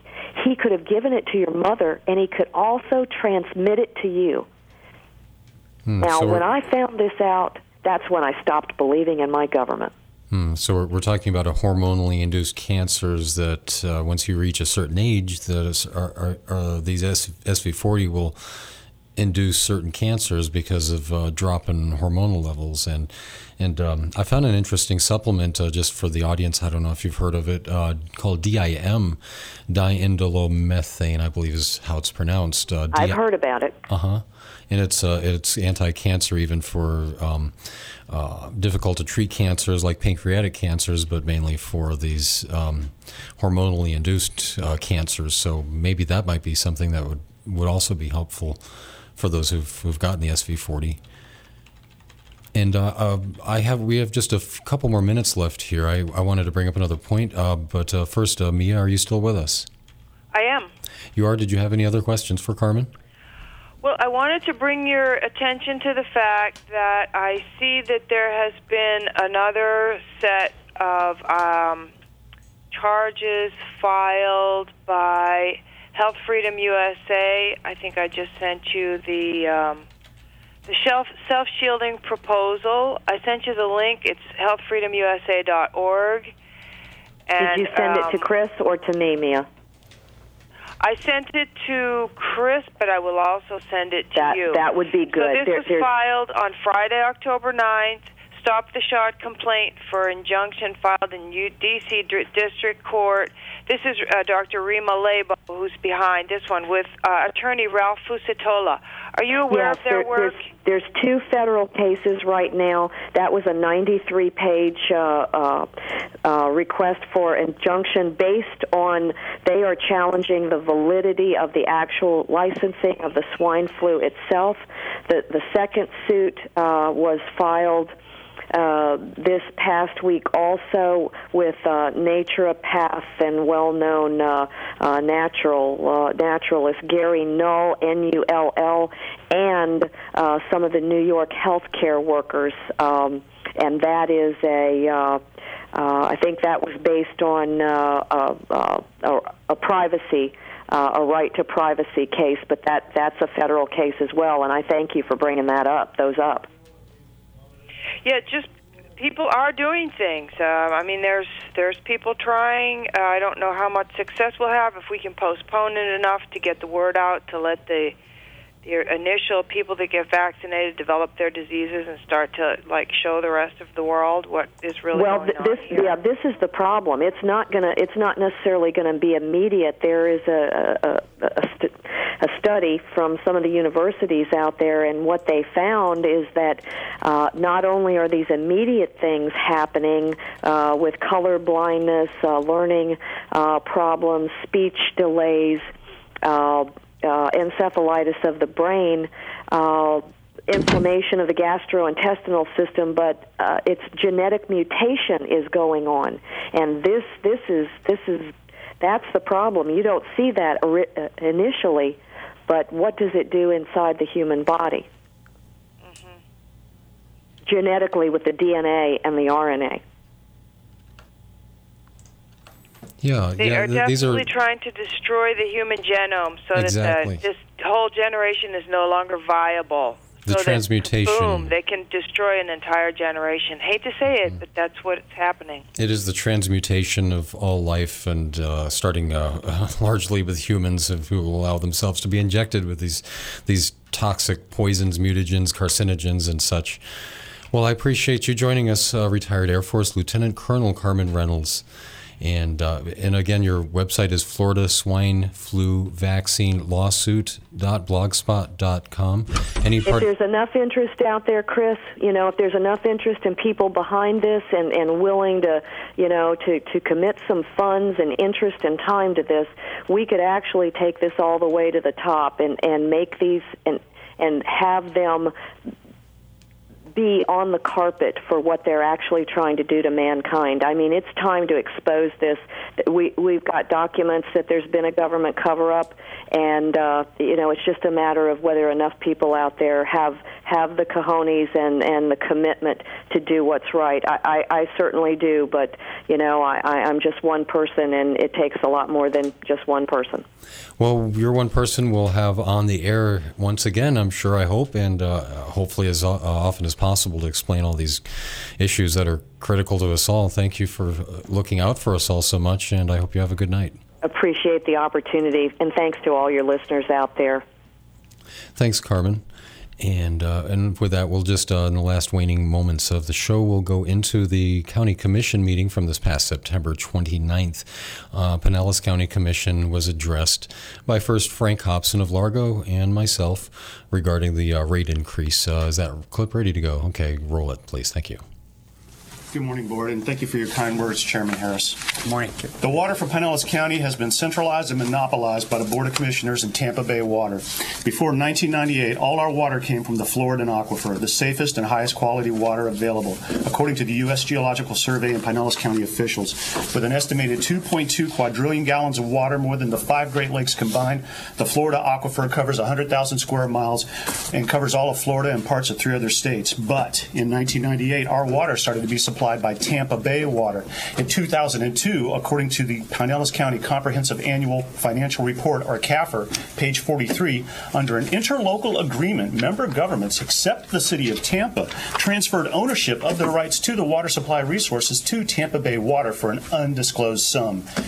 Pinellas County transferred its interest for cash upon closing, and the remainder is to be received as credits toward annual water purchases over the next 29 years.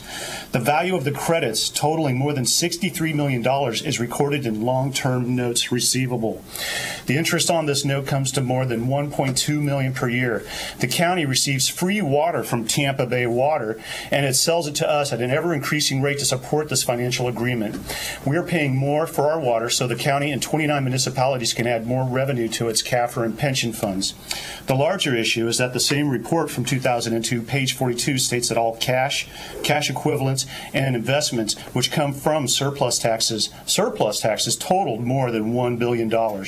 You will not find these accounts in any new CAFRs because they are now removed by Federal Accounting Procedure Number 32. This is in direct violation of the Florida Constitution, Article 2, Section 8, Paragraph C. We have all the water we need right under our feet, the safest and highest quality water available. This water should not be centralized or monopolized. We know about the deal that was made with Tampa Bay Water. We know about the other set of books, and uh, we are able to find those accounts that were removed because we have the last complete report from 2002 to compare them with. And uh, our CPA is doing a report on this uh, CAFR report. Thank you very much. Thank you. Um, Are we going are we going to correct some of those inaccuracies? If, if you like to say something, Commissioner, go right ahead. Well, it's about an hour-long dissertation Well, on no, you don't want to say it there. But I I would, I would be happy to meet with you. First of all, we pay Tampa Bay Water for our water. Um, There was no secret deal. Tampa Bay Water was formed by the legislature. We're not allowed to draw from the Florida Aquifer any longer at the rates that we were drawing. I don't know why, because that's. Because Swiftmud, because Swiftmud said so, and they have to issue permits, and and they tell us how much water we can withdraw each year, should, and that's. Well, I, this is a long answer, Yeah. and I would be happy to meet with you and with somebody from Tampa Bay Water and our water department, our utility department. There's a whole lot of misinformation, and it, and it needs to be This is from the uh, Pinellas County Comprehensive, Comprehensive Annual Financial Report. This is all information that's provided by the county. This is exactly. It says in there that we don't pay sure Tampa Bay does. Water for our water? From, from 2002. And I have the 2008 CAFR report, and it does not show some of these accounts. Some of the accounts are missing because of Federal Accounting Procedure Number 32. This- I don't, I don't know what that is, but we'll, I know we'll you get this don't. for you. I, I know most have of you your- don't. I think some of you might, although I don't know. But um, this is uh, attached to a much larger issue, uh, and um, and quite frankly, uh, we we have a lot of water, and I think we're being lied to. The amount of sinkholes that exist in Pinellas County in '95 were much less than in 1926. Uh, I think we're being lied to about the water, and uh, that's my issue here today. Thank you for letting me speak. Thank you. Uh, Christine Bray.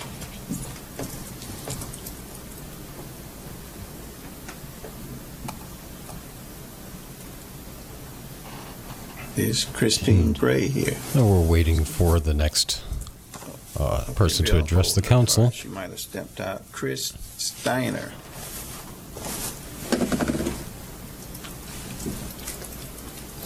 I'm a local radio talk show host who has been and will continue to report on this critical issue. The website for more information on the show is theliberationstation.com. It can be heard locally on 1340 AM in Clearwater as well as two other radio stations outside the area.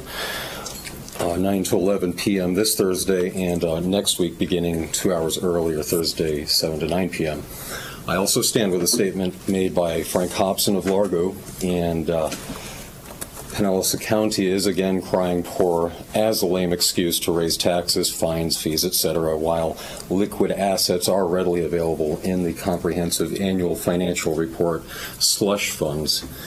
This constitutes racketeering.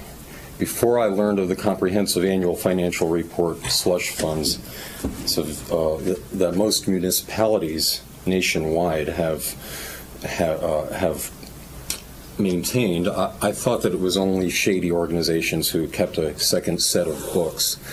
Anything but a dramatic water rate decrease would mean citizens of Pinellas will continue to be gouged under a centralized, monopolized, and adulterated water supply. Freely available online for viewing are documentaries such as The Biggest Game in Town by Walter Burien and Alex Jones produced Comprehensive Annual Financial Report Exposed, or CAFR Exposed, again, which can be viewed freely online on websites that host videos such as YouTube. FluorideAlert.org, website called FluorideAlert.org, is uh, covers the uh, a great number of credentialed and accredited authorities who have reached these conclusions regarding fluoride being a mutagenic. It is uh, causing the transmutation of human genetics with halogens such as fluoride, chlorine, chloramine, bromine being added to the water supply, which causes thyroid dysfunction and metabolic disorders. This is an industrial slag, and uh, you can call up just a simple phone call to to Public Water Works can validate this. These are uh, sodium and stannous fluoride being added and many other deadly compounds, including heavy metals, administered under the pretext of free medication for the sake of the public's dental benefit, despite having been documented as poisons which cause brittle bones, known as fluoridosis or fluorosis. Are sedatives, IQ. Tune in again for the Liberation Station at theliberationstation.com, and we'll continue these last moments of our committee hearing on the next show. I've been your host, Chris Steiner. Thanks and take great care.